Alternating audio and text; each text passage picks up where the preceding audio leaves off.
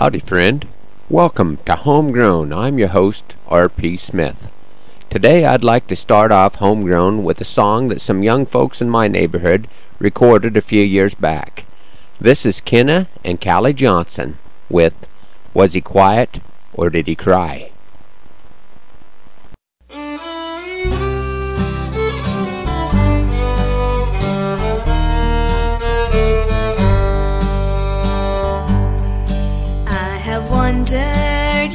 I've wondered. Many times I've thought at night about our Savior as a baby. Did he cry or was he quiet? Did his precious Mother Mary sing to him a lullaby as he lay there in a manger? Was he quiet or did he cry? The angels sang, Glory to the newborn King. Bring forth the royal diadem. A king is born in Bethlehem.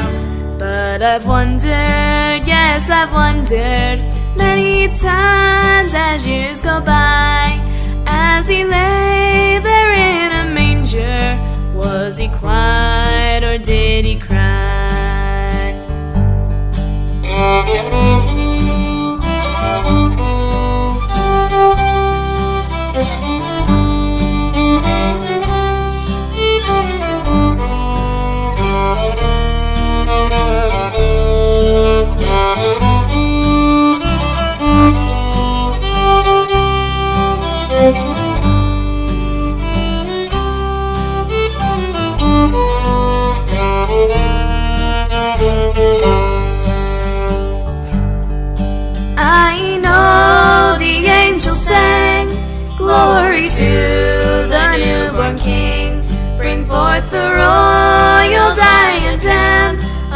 King is born in Bethlehem. But I've wondered, yes, I've wondered many times as years go by. As he lay there in a manger, was he quiet or did he cry? As he lay there in a manger,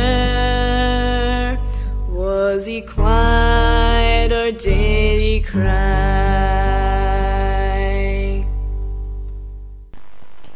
Was he quiet or did he cry?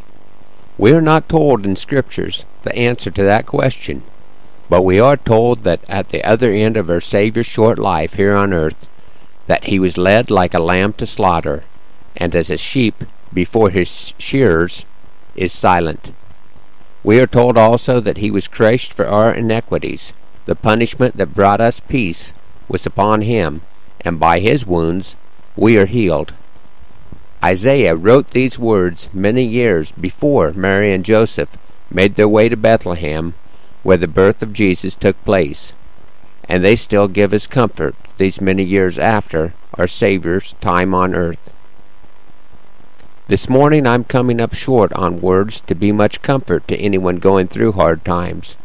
We've seen a lot of suffering in our part of the world in the past few weeks that we are never going to understand. The best I know is to look forward and keep trusting. Our Savior was no stranger to suffering, for he bore the sin of many and made intercession through the transgressors. These words, written many years before his birth, have been fulfilled as promised. The gift has been given. What I do with it is left up to me. Comparing life to a trail is an often used cliche, so please bear with me as I use it anyway. If it leads over the horizon, or should the trail end today, I trust the one who went before me to guide me all the way.